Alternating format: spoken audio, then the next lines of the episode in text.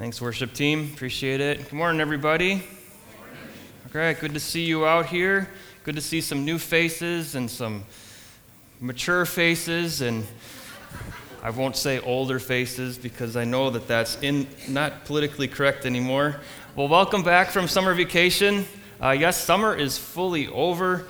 Uh, the kids are back to school, the weather's cooler, the nights are getting longer, ministries are going to be up and running. So uh, we're glad you're here. Kelly and I put Hezi on the, our five year old, on the bus this week for his first day of kindergarten. Um, we were looking back, you know, when he was really, really young. We didn't think he would even be able to walk or talk, much less get on a bus and be fine with it. So uh, it was an emotional time for the two of us, uh, but it was good. He made it through the first three days of school and uh, he's doing okay. So, uh, if you can, uh, today we're going to be in Ephesians chapter 1. So, if you can, please stand for the reading of God's word.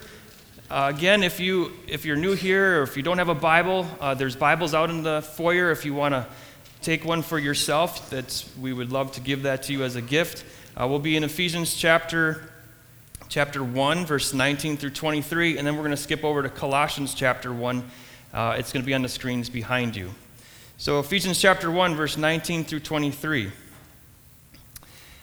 What is the immeasurable greatness of his power toward us who believe, according to the working of his great might, that he worked in Christ when he raised him from the dead and seated him at his right hand in the heavenly places, far above all rule and authority and power and dominion, and above every name that is named, not only in this age, but also in the one to come.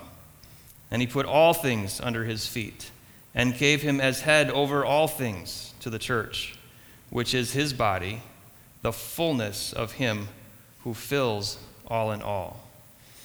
And we're going to flip over to Colossians chapter 1, verse 15 through 20. He is the image of the invisible God, the firstborn of all creation. For by him all things were created in heaven and on earth visible and invisible, whether thrones or dominions or rulers or authorities, all things were created through him and for him. And he is before all things, and in him all things hold together. And he is the head of the body, the church. He is the beginning, the firstborn from the dead, that in everything he might be preeminent. For in him all the fullness of God was pleased to dwell, and through him to reconcile to himself all things whether on earth or in heaven, making peace by the blood of his cross. Amen. You may be seated. There is a lot in those verses to unpack, so bear with me. But when I first began studying the Bible, I wondered why it was important for me to know the greatness of Jesus' power. I would skip right over that stuff and get to the how do I live section of Paul's letters. I wasn't sure how this stuff was relevant. What did it matter if God raised up Jesus and put him in heavenly places? Why does it matter if I know that Jesus created the world? What is all this talk about visible and invisible and thrones and dominions and powers? It kind of sounds like a Lord of the Rings reference to me, right? What I've come to find out is not only is this important information, and not only is it relevant to daily life, it is foundational to how we think and therefore how we believe. Paul says this in Philippians 1, or in Philippians. He says, I count everything as loss because of the surpassing worth of knowing Christ Jesus my Lord. Why is knowing Jesus of surpassing worth? Because our values and our choices are determined in large part by our affections. As Ralph Waldo Emerson said, that which dominates our imaginations and our thoughts will determine our lives and our character. If we know and love Jesus, then our hearts and our lives, our thoughts and our actions will lean in his direction. Now, in our Western society and culture, we have become accustomed to thinking we have everything under control, or that we control everything in life, or almost everything. For example, our nation has been a superpower ever since most of us in this room have been alive, right? Up until recently, we considered ourselves the most powerful nation on the planet. We believed that we controlled the planet, at least militarily. Some of us hold the belief that we control the weather, or at least how the weather affects us, right? We have weathermen who are experts and can tell us up to the minute cast of what's going to come and how to prepare for it. until a hurricane comes and destroys everything in its wake. Then we begin to point fingers at people as if it was someone else's fault. Some of us boast and brag about controlling the world's economy. The US dollar sets the standard for strength and weakness of currencies all around the globe. Interestingly, I think we are waking up to the fact that our nation is beginning to be dwarfed in size and influenced by other nations. Some of us think that we have control over our health. We put billions of dollars into the healthcare industry. We have the top scientists studying and testing to see if they can eradicate diseases. We buy whole foods and we purchase supplements. In the end of the day, however, we simply breathe the wrong virus or slip on the ice and our health can deteriorate very, very quickly. Some people are now working on cloning living beings, priding ourselves in the false idea that we can create life. As a society, we try to control if and when a baby's born. We try to control when and how we will die. We try to control who can and can't live in our country. We try to control the temperature of the planet. We try to control the population. We try to control everything. And when we, and when we find that we can't control, that we really are weak, insignificant balloons filled with just a lot of hot air that talk all day long, we begin to worry. We begin to get grumpy. We get irritable. We get angry. We gossip. We isolate. We lash out. We manipulate. We try to take back control. This is why knowing Jesus and the greatness of his power is so vital. He's the only one who actually has the power over life and death.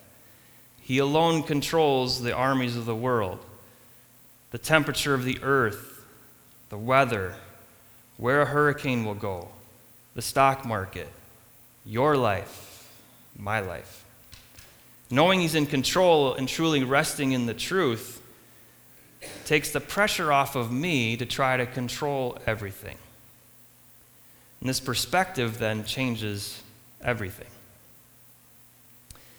It is of surpassing worth because it leads to peace of mind, it can lead to kindness, it can lead to community, to rest, and to love. Now, last week we looked at the beginning and the ending of Paul's prayer for the Ephesian church. We looked at how Paul prayed for the churches that they would have wisdom and revelation. Remember? Wisdom and revelation regarding four things. I don't expect you to remember those, so I wrote them down in my notes, and I'm going to tell them to you. But four things the knowledge of Jesus, the hope of his calling, the riches of his glorious inheritance, and the greatness of his power. And over the course of the next four weeks, we're going to look at each of those topics, those four topics, throughout chapters two and three. These two chapters contain truths that are not a rabbit trail at all but they're a continuation of the prayer that Paul begins in, in uh, chapter 1 and ends in chapter 3. And he, he expounds upon the blessings we received in Christ. Paul is modeling a type of prayer that is not all consumed with requests and petitions, but is more of a conversation between him and God. Paul is facilitate, facilitating a conversation between God and the church and us. He's reminding Jesus of Jesus' role in the church? And is he reminding us of Jesus' role in the church? And this is good stuff. So I'm excited to share it with you. So here we go. Are you ready? First point Jesus has the power to create and sustain life. Jesus rose from the dead. Verse 19. Towards the end of this, this, uh, this prayer, he says, that we would know the immeasurable greatness of his power according to the working of his great might, that he worked in Christ when he raised him from the dead and seated him at his right hand in heavenly places. Throughout the world, there's one thing which everyone can agree upon immortality is the pinnacle of power. Think about it. It was actually what we were created for, but no longer have. So there's this innate desire to have it. Mankind has been searching for it ever since, the world over. You go into the deepest, darkest jungles, they're still looking for immortality. The fountain of youth, anti aging this, anti aging that. Subject of movies, Avengers, and everything else, right? The climax of God's power was when he raised Jesus from the dead. Consequently, it's the focal point of history. Jesus is the first human to be immortal. He's the firstborn, as we read in Colossians, from the dead. The resurrection is one of the most important events in history. The resurrection of Jesus demonstrates God's power, and He has power over death. We know that He has power to give life. We see it every day. We see birth, we see new life outside. All that stuff happens all around us. But the resurrection answers the, the question Does God have the power to reverse death? Because no one in this room can reverse that on their own. And it's more difficult to do. And the answer is a resounding yes, He does. Through the resurrection, Jesus defeated the power of sin, he defeated death, he loosened the grip of death, and he annihilated the rule of Satan. And Jesus still lives. All the people who were raised from the dead in the Bible, if you read through the stories, all died again sometime later. However, Jesus remains alive in his body as the firstborn from the dead. And as such, he ascended into heaven he lives in the presence of our Father as our advocate. Very, very important. Second thing here is Jesus created all things. In Colossians 1 15 and 16, it says, He's the image of the invisible God, the firstborn of all creation. For by him and all things were created in heaven and on earth, visible and invisible, whether thrones or dominions or rulers or authorities, all things were created through him and for him.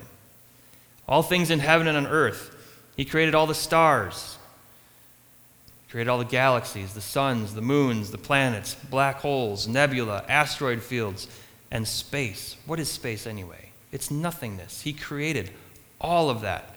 Think about it. He created earth, He created air and fire, dirt, sand, ants, elk, grass, ferns, trees, diamonds, butterflies, elephants, helium, carbon, horses, beetles, mosquitoes, and mallards. I like mallards. Such creativity, such creativity. From the powerful to the delicate, from the large to the microscopic, Jesus created it all. Now, wait a minute. I said, Jesus created it all? Did Jesus really create it all? Yes, in the beginning, God created the heavens and the earth. But how did God do this? He spoke it into existence. Remember? What is Jesus called in John chapter 1, verse 1? He's called the Word of God. God, through the Word of life, Jesus, created everything we see and everything we don't see. Visible and invisible. All the things I mentioned are obviously the visible things that we see every day. But there are invisible things that He created as well. Yes, there's spirits and angels and atoms and molecules, but He also created thought and will, friendship and truth and grace and peace and justice and love, the things that we can't see and are intangible. And then Colossians says that he created thrones, dominions, rulers, and authorities. And Ephesians says rule, authority, power, and dominion. There are those words over and over again. These are all designations of ranks of spiritual beings that he created. What they look like, their purpose and function, what their existence really is like, we don't really know. It's a mystery to us, but someday we will know. Someday we will see with our eyes and we'll be awestruck by the invisible things that God created, that Jesus created. Jesus created all that there is in the spiritual realm and the human realm, and he rules them all. They are ultimately subject to King Jesus. So, since Jesus created all things, since he has the power to reverse death, since he's a good God, as we've been learning, and a gracious God, then by logical conclusion, he should be able to control our lives, right? We should allow Him to be able to control our lives. The thing is, He's ultimately in control anyway, whether we let Him or not. He's in control. Why not rest in it instead of always trying to wrestle it back from Him? Why do we always try to wrestle control back from God?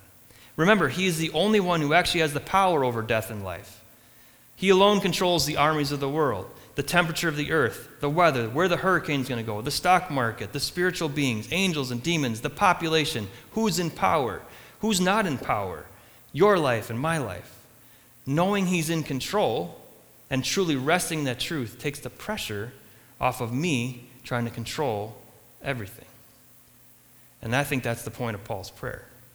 That our eyes would be enlightened to know what is the immeasurable greatness of his power toward us who believe.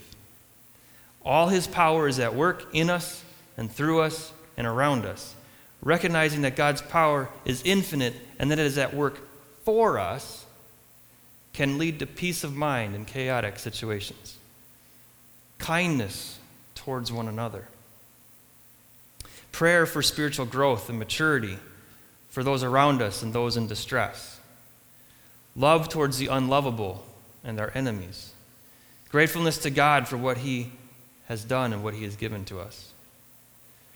So Jesus has the power to create and sustain life. The second point is Jesus has the power to rule and govern the universe.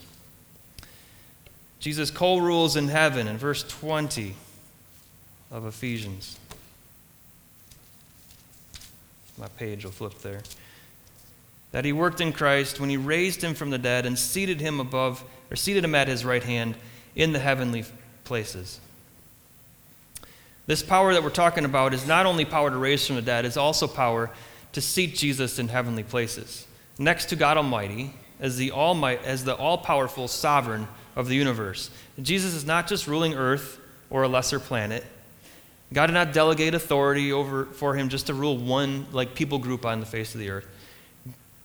God raised Jesus up and he seated him next to him in heavenly places at his right hand, which is the seat of power and of influence and of authority. So Jesus is also a ruler and potentate of all created things, of the whole universe.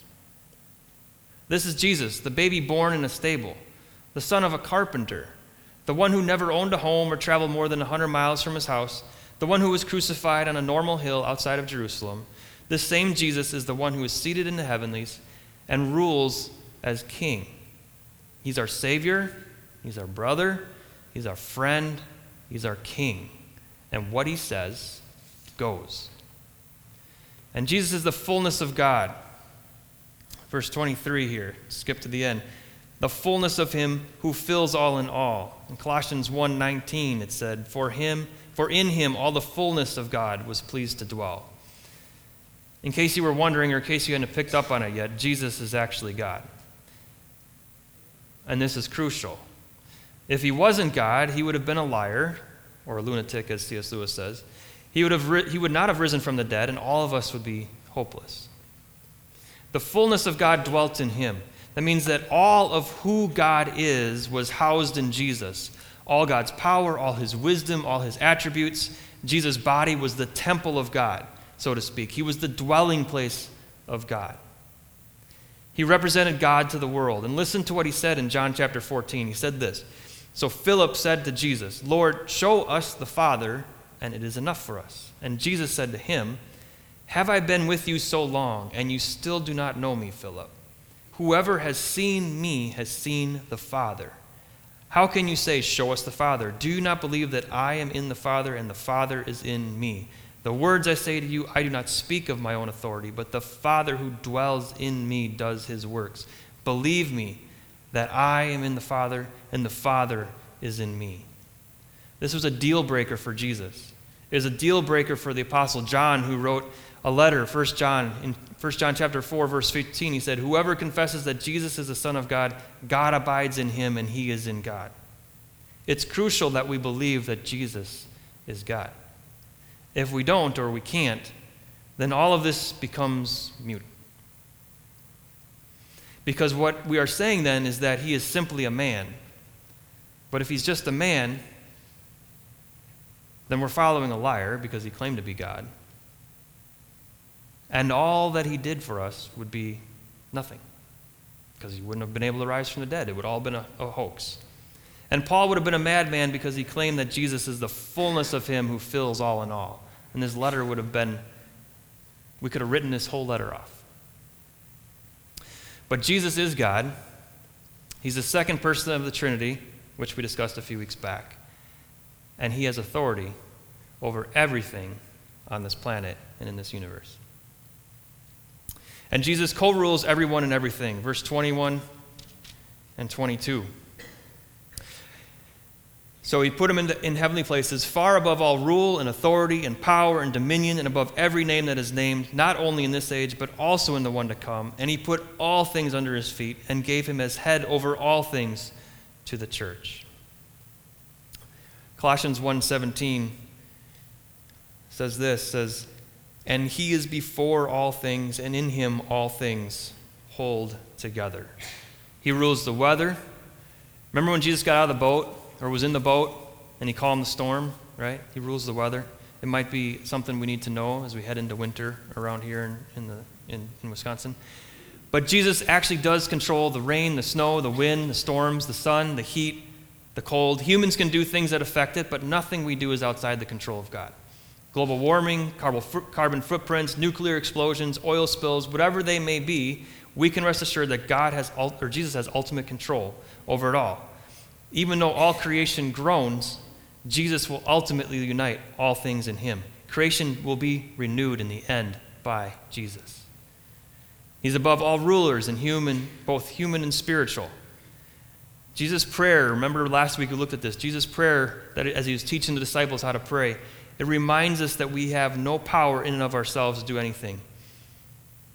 He said this He said, Give us this day our daily bread. All of our needs are met by Jesus. And forgive us our debts as we forgive our debtors. The power to forgive and live in community comes from God. We can't do it on our own. Lead us not into temptation, but deliver us from evil. We're not strong enough to fight temptation or sin or Satan. For thine is the kingdom and the power and the glory forever and ever. Hear that word power in there too. Jesus ends his prayer by setting our gaze upon the ruler of all rulers, God the Father, and because God the Father has chosen to set Jesus at his right hand of authority, then this prayer is also directed at him. For thine is the kingdom and the power and the glory forever. Jesus rules it all. Jesus is above every name that is named, it says here. This means Jesus is above Kim Jong un, Vladimir Putin, Donald Trump, Nicolas Maduro, Mark Zuckerberg, and even Aaron Rodgers. His name is above every name that is named. All of them. No one is there without his first approval. There's no human authority or spiritual power that can supersede the rule and reign of Jesus. I think we forget that sometimes. We forget it. But he rules and reigns it all. He's above all gods and goddesses and every name that is named. In Philippians, it talks about this. But Jesus rules over all, whether fictional or real. Remember, we talk, talked about Ephesus at the beginning? It was the center of worship for Artemis, the great goddess of the Ephesians. All the world, it said in Acts, knew of her and came to worship at her temple in the midst of the city. But she had not, she didn't have the power. She wasn't really real, but all the world thought it was, she was. But during that time, if you were to hop over the Aegean Sea to Athens, right, the residents there worshiped a pantheon of gods, the Greek gods and goddesses, right? the Greek gods and goddesses, in a world preoccupied and consumed with and convinced of the lore, the culture, the traditions surrounding all these gods and goddesses, Paul, all of a sudden in the middle, puts a halt to it and he claims that Jesus is above them all. Paul lists the categories of, of all these, and then he tacks on above every name that is named, not only now, but in the years to come. So this means that Jesus is even more powerful than what we are consumed with today, right? He's more powerful than Thor and Batman and Iron Man and Aquaman and any other superhero you can imagine. Now, it might sound silly for me to say that, right? But they're, even though they're fictional, in our, in our minds and in our world, they, they, they mean something. They're kind of like the Greek gods and goddesses, and people, people look to them. And Jesus' point is above them all. No matter what name is named, Jesus is above them all. He has authority over demons. Jesus cast out demons in a man in Mark chapter 1. Spiritual beings are real. There are angels and demons, good spirits and bad spirits. We should not be preoccupied with them, but we need to be aware that they're out there. Paul in 2 Corinthians says he's not ignorant of Satan's devices, like he knows that they're there.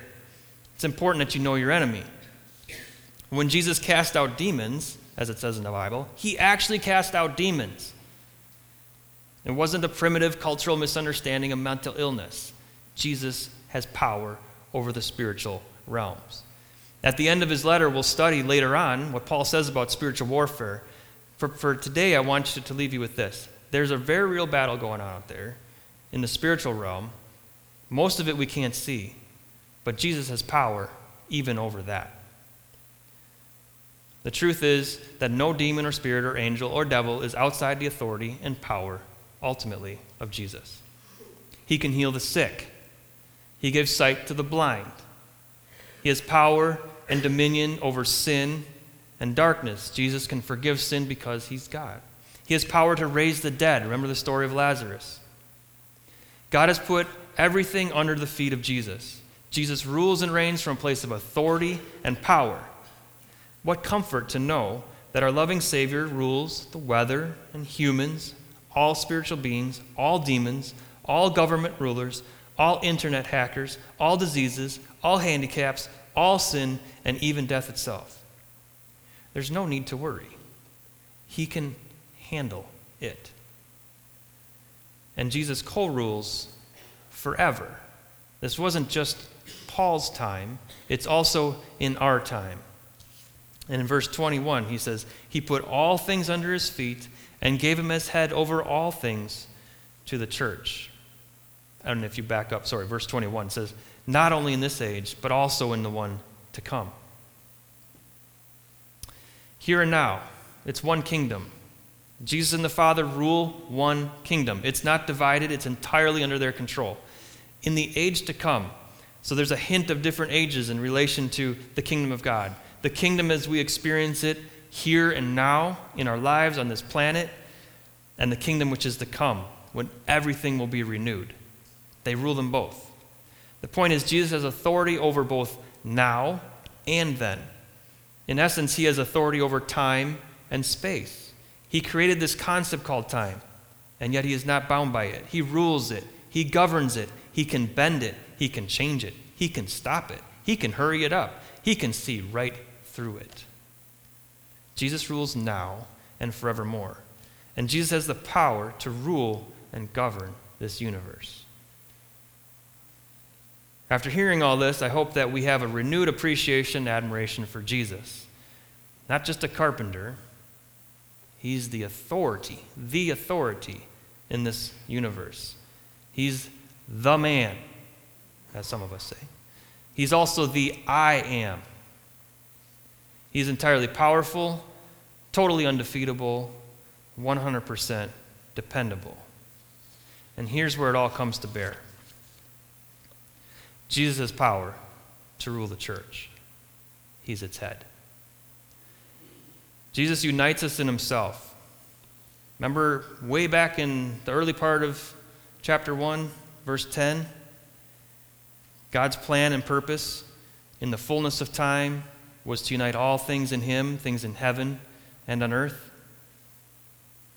Colossians 1, chapter 1, verse 20 says this. It, it repeats it kind of. It says, in all, And through him to reconcile to himself all things, whether on heaven or on earth.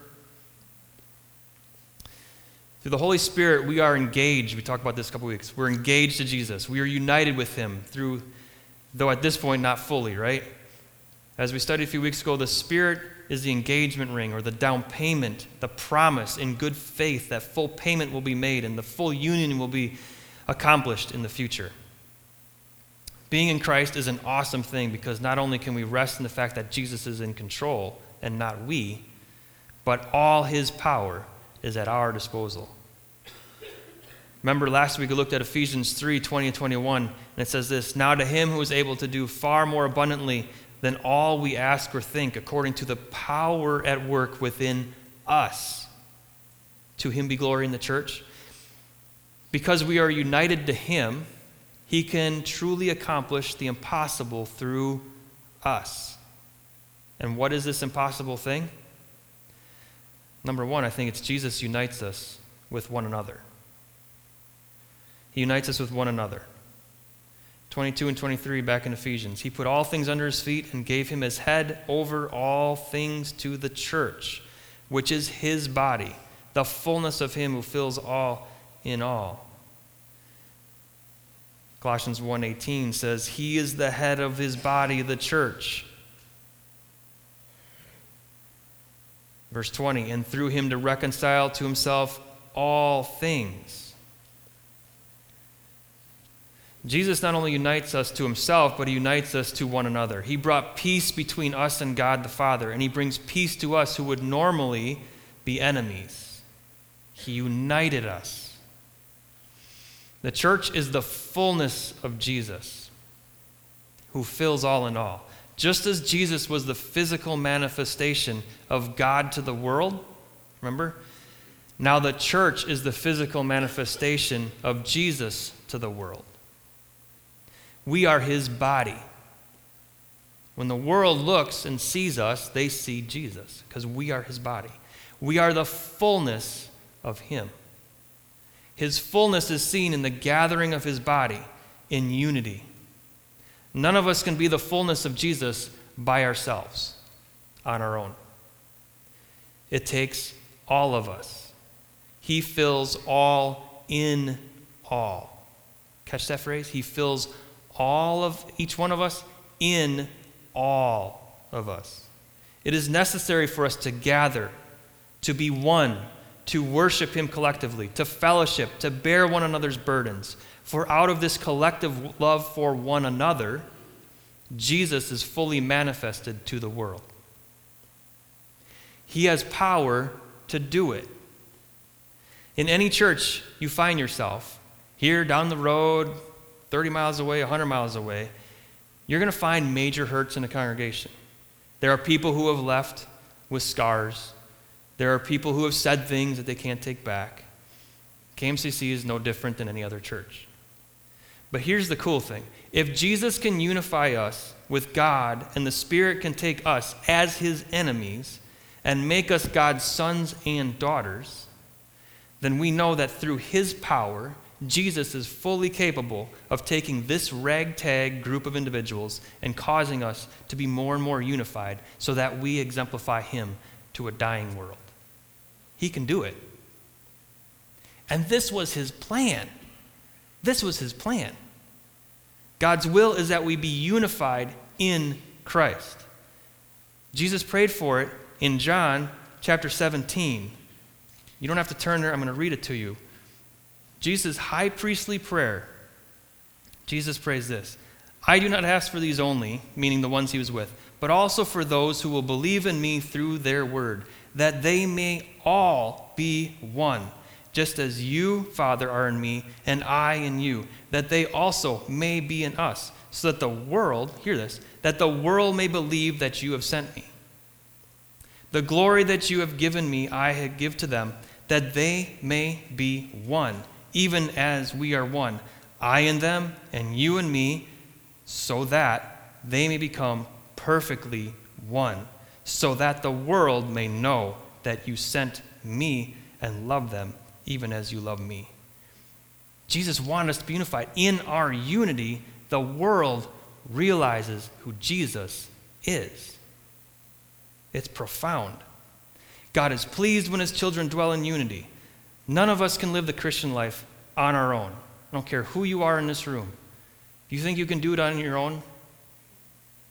You're out to lunch. You're not going to make it. We need each other, and God designed it that way. We were never meant to be alone. We need one another. If we know this is God's will for us, then how are we doing at our part in making this a reality? In chapter 4, we're going to look at in a few weeks, Paul urges us to be eager to maintain the unity of the Spirit in the bond of peace. Jesus' power and authority at our, at our disposal for this purpose. And Jesus is the head of this church. And I felt like I needed to key in on this today. Jesus is the head of KMCC. Now, I've read all kinds of church growth books, and I've sat through countless hours of vision casting seminars, and I've I've, made, I've been at places and other stuff where I've, I've had to write down five year plans for churches and organizations. And people have asked me since I started here, what is my goal for this church? What's our vision? And it's simply this that we would know Jesus through studying his word, talking to him through prayer, that we would follow him in obedience by loving one another. And it's that simple. This is his church. He is the head, he is our shepherd. He promised that he will lead us, He promised that He will unite us, and I have every confidence that He will lead us as we commit to these things, studying His Word together, praying for one another, obeying Jesus by loving one another. And in our unity, the world will look at us and they will see Jesus. And that's a cool thing. Jesus has the power to lead this church. He has the power to unify us. And He has the power to lead us.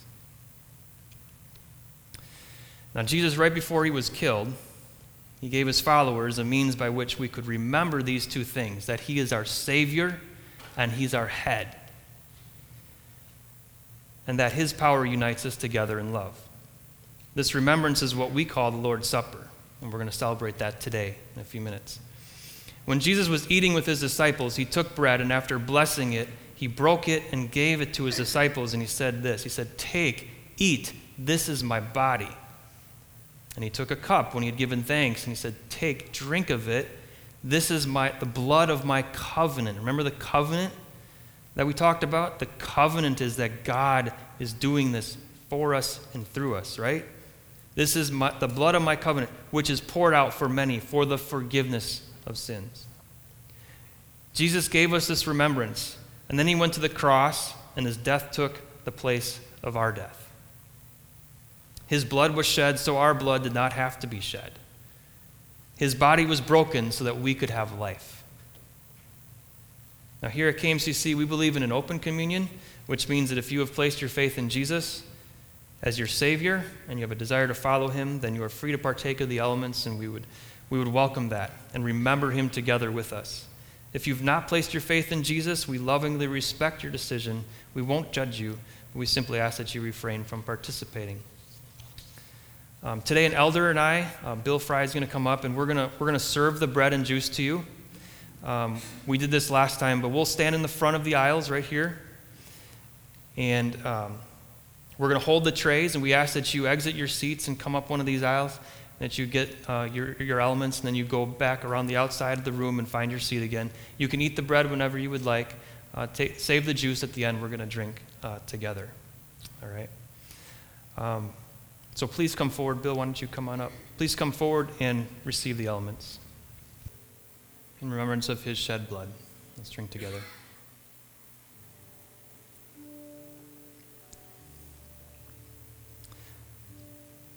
Heavenly Father, Lord Jesus, we thank you that you have control over all things.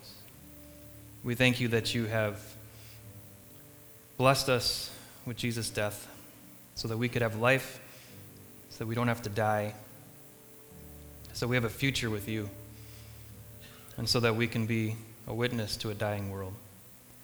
Thank you that we have hope of a future because of this the death of Jesus. I pray that as we remember your control, your rule, and your reign in our lives and in this world, that we would be encouraged, that we would be emboldened, and that we would be truly in admiration of who you are as we go into this week. Thank you that we can trust you as a good God, as a God who leads and guides. we thank you that you are the head of this church. We praise you and we give you honor and glory. In the name of Jesus, amen.